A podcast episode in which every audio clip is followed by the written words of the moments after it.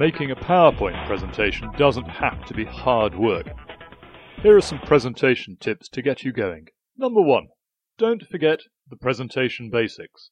Your presenting role is to entertain, motivate, inspire, persuade, cajole, or inform your audience. If the PowerPoint presentation software gets in the way of your main role, you shouldn't use it. Number two, go light on the bullet points. Bullet lists should summarize in one, two, or three words per bullet each of the points you want to make in your presentation. When you fill each bullet point with words, you run the risk of exhausting your audience. A few bullet points is all you need. Number three, go easy on the data. Yes, you have to show how you reach a conclusion or a recommendation, but you don't need to show all the data. A deluge of data projected onto the back wall of the meeting room is just not going to be read.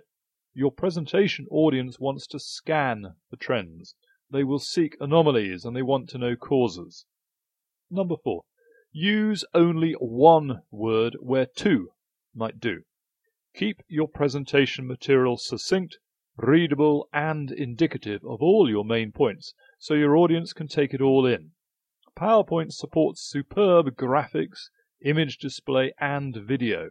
Use them instead of words on the screen. And lastly, number five, don't read the slides. It shows that you are using the slides as a crutch. Reading from the screen prevents eye contact with your audience, and you run the risk of blocking the audience's view.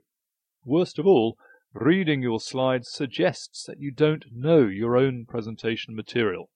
Audiences respect expertise and authority in their presenters. Reading your slides suggests neither. For more presentation tips, you can visit www.timetomarket.co.uk.